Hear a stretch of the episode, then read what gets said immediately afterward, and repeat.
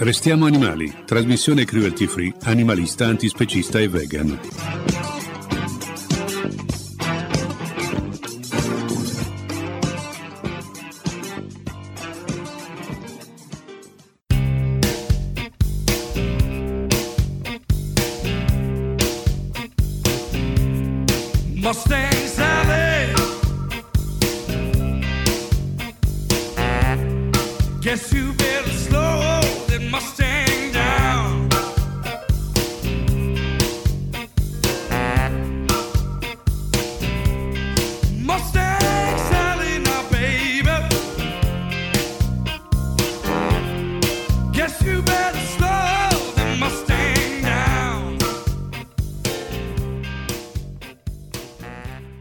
Salve e benvenuti alla nuova puntata di Restiamo Animali, la trasmissione animalista, ampiespecista e vegan che racconta l'attualità dal punto di vista prevalente degli animali non umani.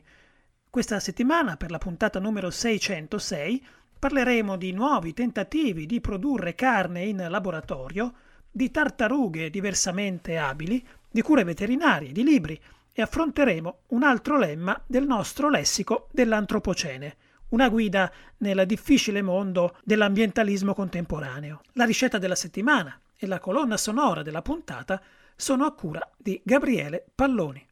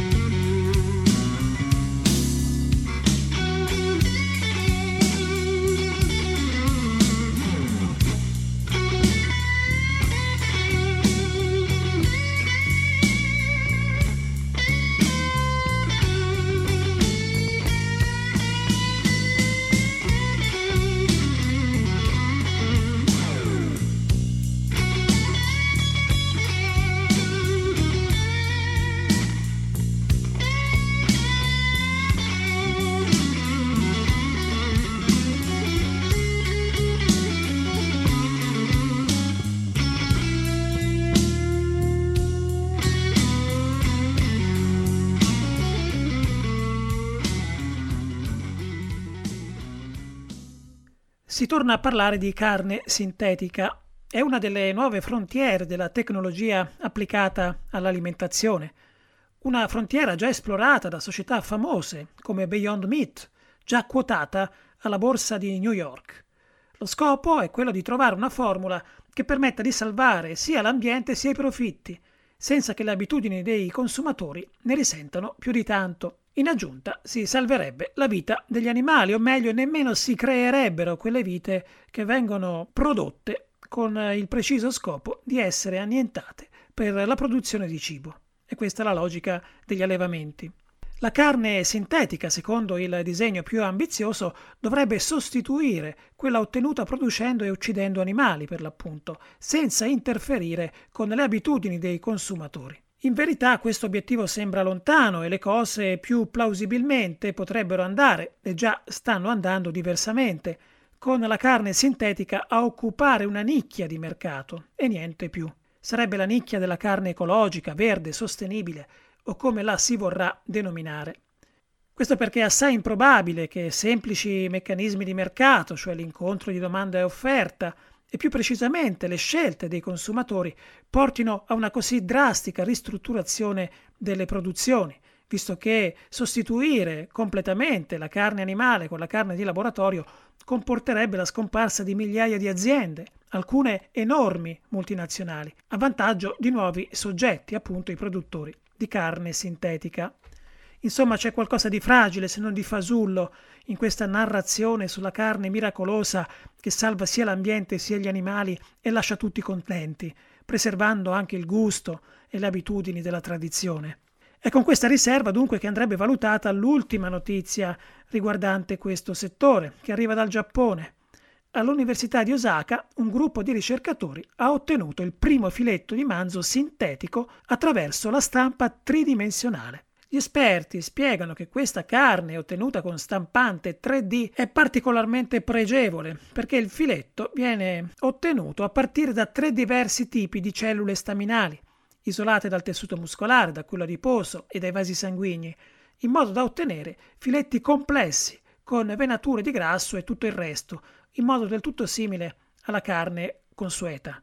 In realtà siamo ancora lontani da un possibile esito commestibile e commerciabile, ma come dice Michiya Matsusaki, uno dei ricercatori che ha partecipato al progetto, in futuro sarà possibile non solo riprodurre complesse strutture di carne, ma anche apportare sottili modifiche ai componenti di grassi e muscolari, in modo da ottenere i filetti preferiti. Il tempo dirà se questo progetto diventerà una pratica diffusa. Al momento, a essere onesti, non sembra probabile.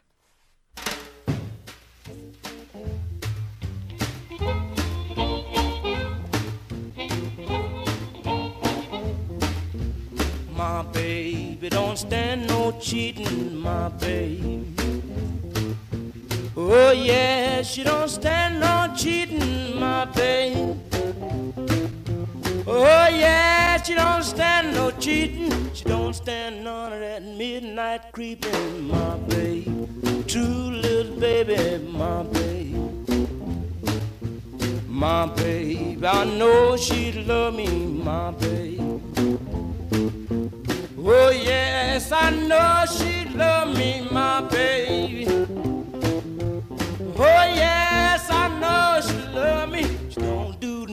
But kiss and hug me, my baby. True little baby, my baby.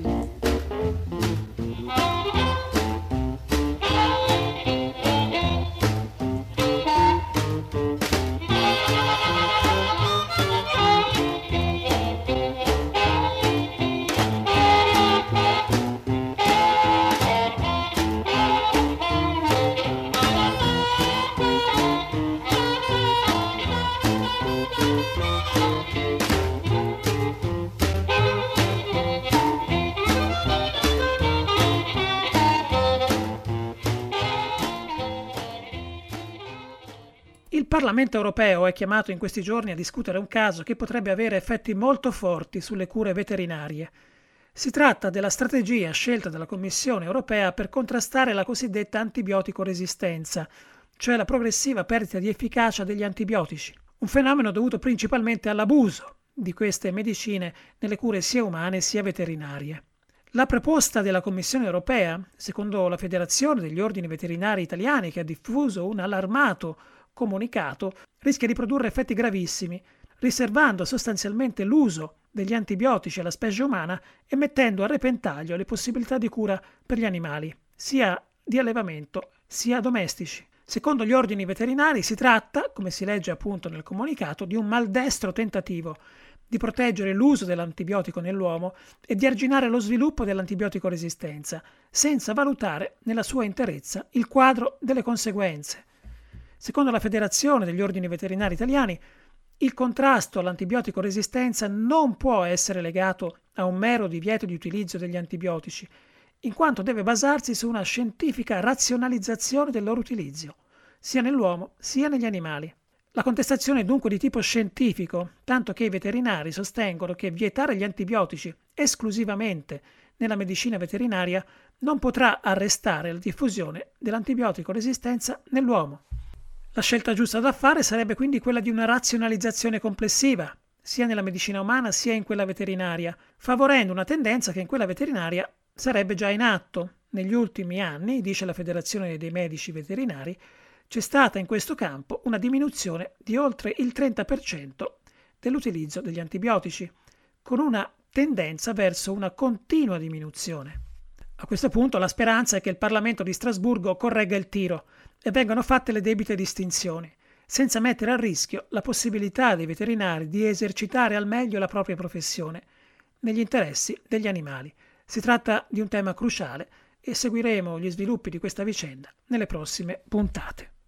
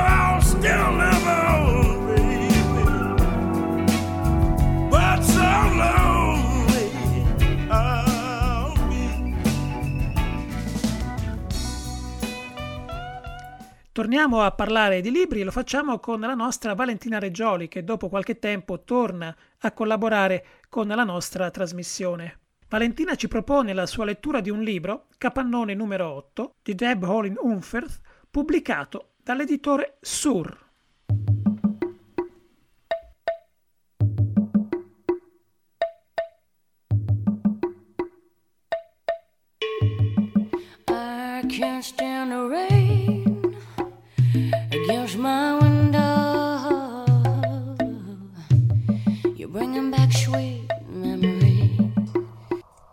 Un nido, composto di reti in acciaio galvanizzato da 2 mm di spessore.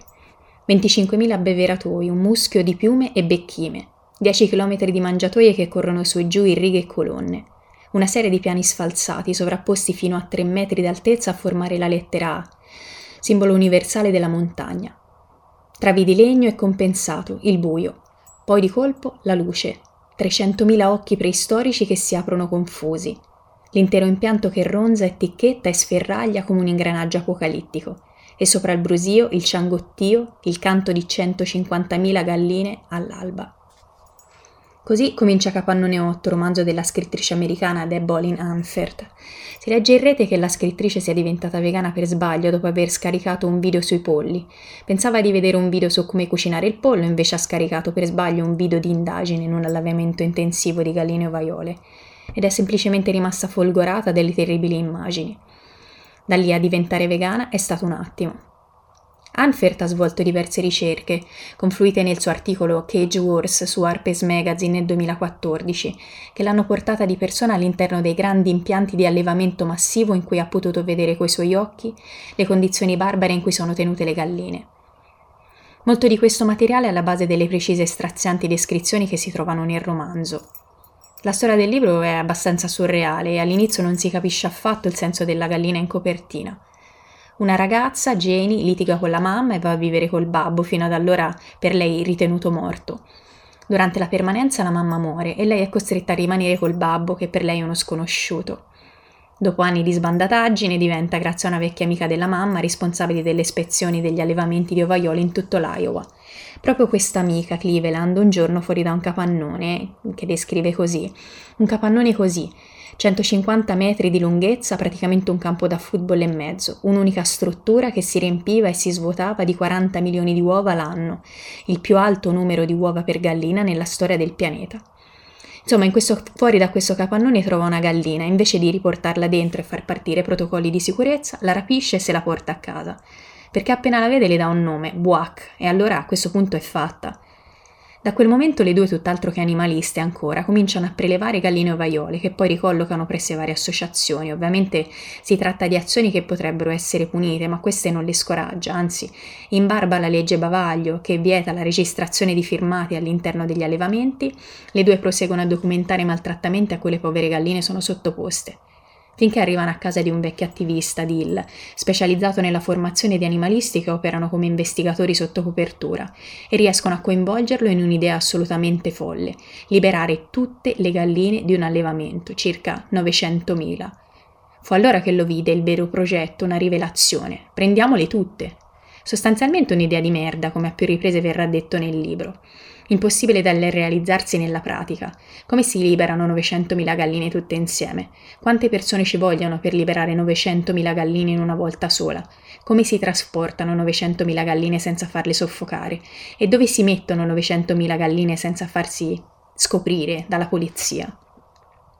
Da quel momento un susseguirsi di incontri con personaggi secondo me bellissimi, figli di allevatori che hanno preso le distanze dalla famiglia per diventare dei liberatori di animali, ispettori sotto copertura che da anni lavorano fianco a fianco con coloro contro cui combattono, costretti per la necessità di documentare e vedere tutto quello che i bravi allevatori fanno tanto per tenere nascosto ai consumatori, centinaia di attivisti tutti riuniti per impegnarsi a far funzionare la suddetta idea di merda. Non racconto come finirà, ma voglio riportare una frase che pronuncia uno dei personaggi secondo me più belli del libro, Annabel Green, la figlia ribelle animalista del fondatore dell'allevamento preso di mira dagli attivisti sorella di Rob, attuale gestore, nonché ex moglie di Jonathan, figlio di un altro allevatore che ha voltato le spalle alla famiglia.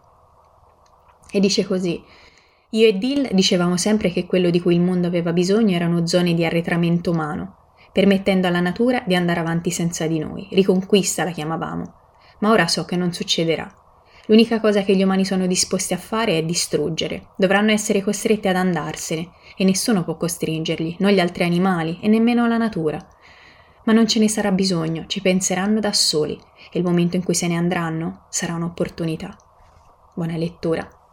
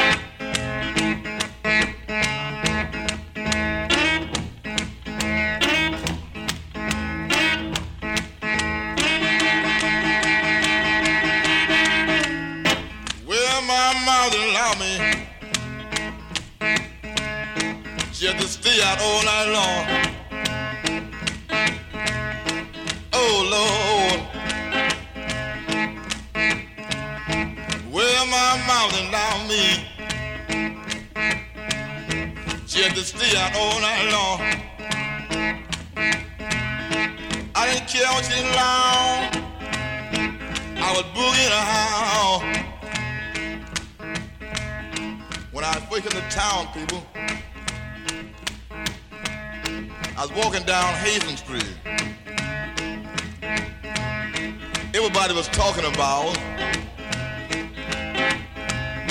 Henry Swing Club. I decided I'd drop in there that night. When I got there, I said, yeah, people, they was really having a ball. Yes, I know it.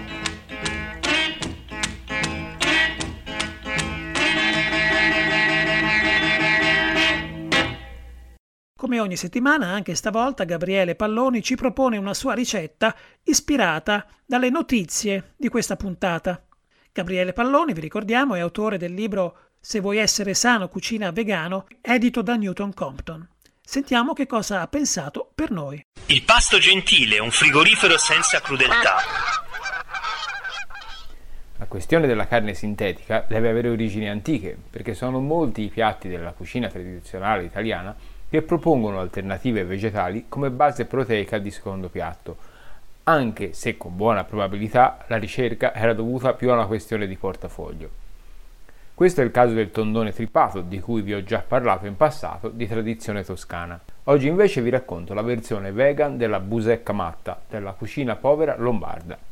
Gli ingredienti per 4 persone sono 100 g di farina di ceci, 50 g di farina di grano saraceno, 300 ml di brodo vegetale, 200 g di passata di pomodoro, una cipolla bianca, della salvia, 20 g di mandorle pelate, 40 g di pan grattato, un cucchiaio di lievito alimentare in scaglie, un pizzico di curcuma in polvere, olio di oliva extravergine, sale e pepe. Stemperate la farina di ceci e la farina di grano saraceno con il brodo e con un cucchiaio di olio extravergine. Aggiungete un pizzico di curcuma in polvere e una presa di sale e lasciate riposare per un'ora. Nel frattempo sbucciate la cipolla e affettatela finemente. Fatela scottare con mezzo bicchiere di acqua e quando questa si sarà ritirata aggiungete qualche foglia di salvia e un cucchiaio di olio extravergine e fate rosolare per qualche minuto. Unite la passata di pomodoro e un bicchiere di acqua, aggiustate di sale e pepe e lasciate ritirare a fuoco lento per 15 minuti. Recuperate l'impasto di farina di ceci e versatelo in una padella con un cucchiaio di olio extravergine. Fate cuocere a fuoco lento 10 minuti per parte, quindi togliete dal fuoco e lasciate raffreddare. Successivamente tagliate la farfrittata a piccole strisce di circa un centimetro di larghezza e unitela alla casseruola con la salsa, lasciando insaporire per qualche minuto. A parte tritate le mandorle in un mixer assieme al pan grattato, al lievito alimentare e una presa di sale. Servite la busecca calda spolverando con il mix di mandorle e decorando con foglioline di salvia. Knock on the front door.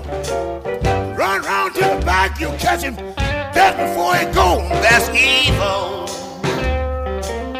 Evil is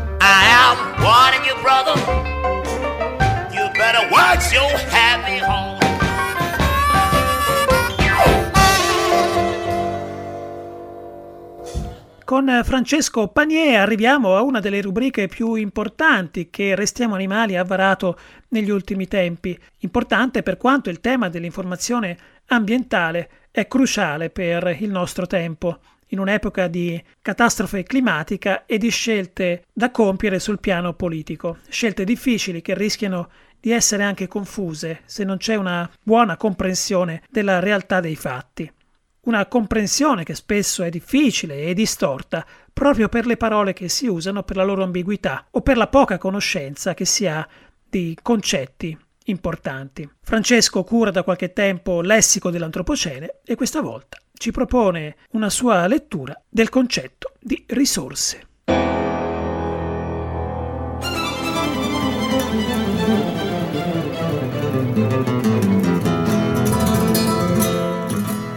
Con il termine risorse naturali si intendono tutte le sostanze, le forme di energia, le forze ambientali e biologiche che sono proprie del pianeta Terra e che, opportunamente trasformate e valorizzate, sono in grado di produrre ricchezza o valore per far evolvere il sistema socio-economico. Nelle economie del mondo antico le principali risorse naturali erano la terra, i prodotti agricoli e gli animali cacciati o pescati. A queste si aggiungevano le materie prime minerarie come ferro, bronzo e rame utilizzate in particolar modo per la fabbricazione di utensili e armi. Sulla disponibilità delle risorse naturali l'umanità ha fondato il proprio sviluppo. I ritmi di estrazione di queste forze, vite e materie dagli ecosistemi però sono cresciuti costantemente in una spirale di sfruttamento e dissipazione che ha procurato la crisi climatica e scatenato la cosiddetta era delle pandemie. Da decenni discutiamo di come sia necessario e urgente individuare sistemi di consumo e di sviluppo diversi, che possano essere sostenuti dal sistema delle risorse naturali secondo i suoi ritmi e i suoi tempi. Ma sul come fare il dibattito è aperto. Dal nostro punto di vista di antespecisti è difficile accettare il paradigma dello sviluppo sostenibile, che promette di garantire crescita economica infinita mentre riduce il consumo delle cosiddette risorse. Ci risulta complicato per due ragioni. La prima, banalmente, è che questo assunto non è supportato da prove. Non ci sono nemmeno indizi di un possibile disaccoppiamento tra aumento del PIL e uso delle risorse. La seconda ragione è di carattere più profondo e risiede nella divisione secolare che abbiamo operato fra l'umanità e la natura. Una cesura del tutto arbitraria che ha avuto l'effetto di rendere appropriabile e sfruttabile ogni forma vivente, considerata utile al nostro sviluppo economico. Letto in questa chiave, il termine risorsa che pure ci appare tecnicamente perfetto, assume invece un senso più sinistro e perturbante. Nella categoria delle risorse rientrano infatti tutte quelle forme di vita, quei processi biologici e quegli elementi che servono ad uno scopo, al nostro scopo, allo scopo di quella minoranza il cui progetto è usare le risorse per accumulare ricchezza e potere. Tutto questo ci dovrebbe spingere a pensare quindi che il linguaggio non è mai neutro, che la scienza produce spesso ghetti concettuali e che le forze più regressive operano da sempre per replicare scenari nei quali ciò che gli è utile viene trasformato in risorsa. Un giorno è la forza lavoro dei migranti, un altro gli animali, un altro ancora gli alberi di una foresta. Quando le risorse saranno invece i nostri talenti, la solidarietà reciproca e il rispetto incondizionato della vita, allora avremo cambiato il mondo ma a quanto pare abbiamo ancora molto da fare.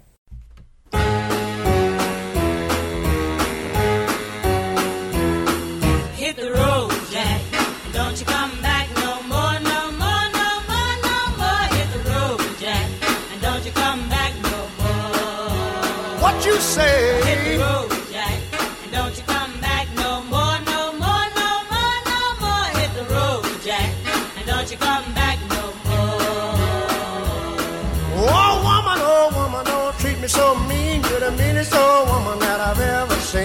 I guess if you say so, I'll have to pack my things and go.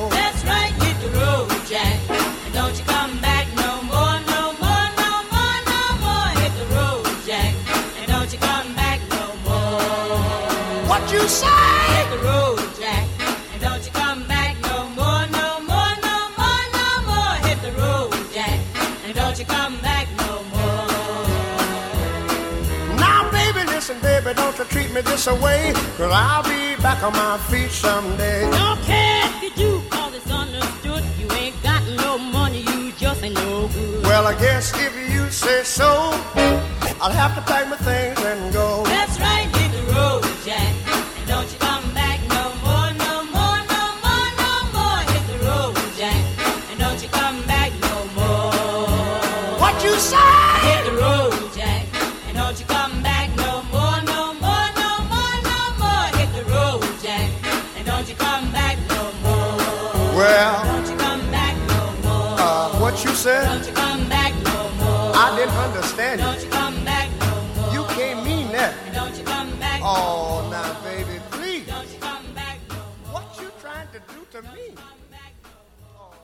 Chiudiamo con la storia di Carolina.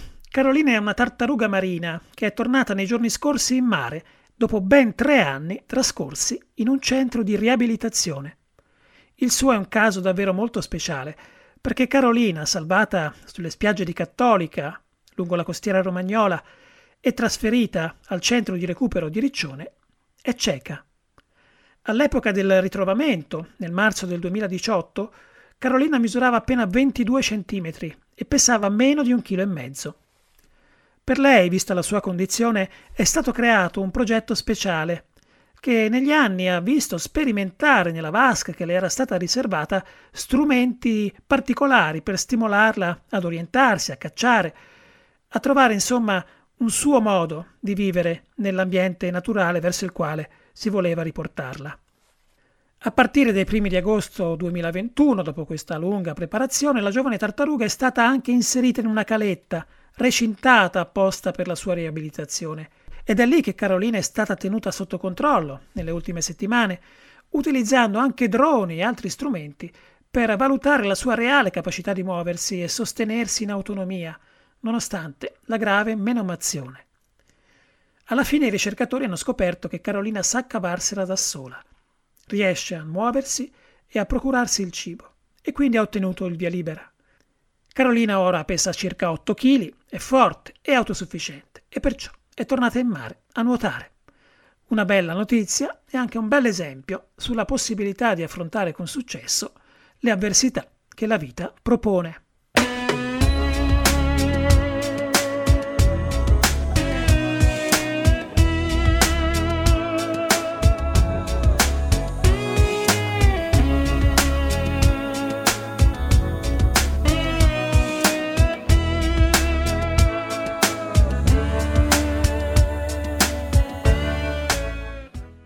Per questa settimana è tutto, vi saluta l'intera redazione di Restiamo Animali composta da Camilla Lattanzi, Francesco Panier, Francesca De Matteis, Roberta Marino, Zenone Sovilla, Gianluca Masala, Anna Granata, Gianni Ferrarotti e chi vi parla, Lorenzo Guadagnucci.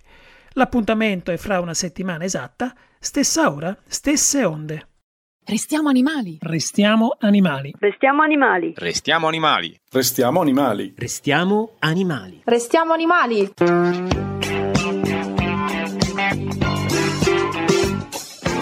Restiamo animali, trasmissione cruelty free, animalista, antispecista e vegan.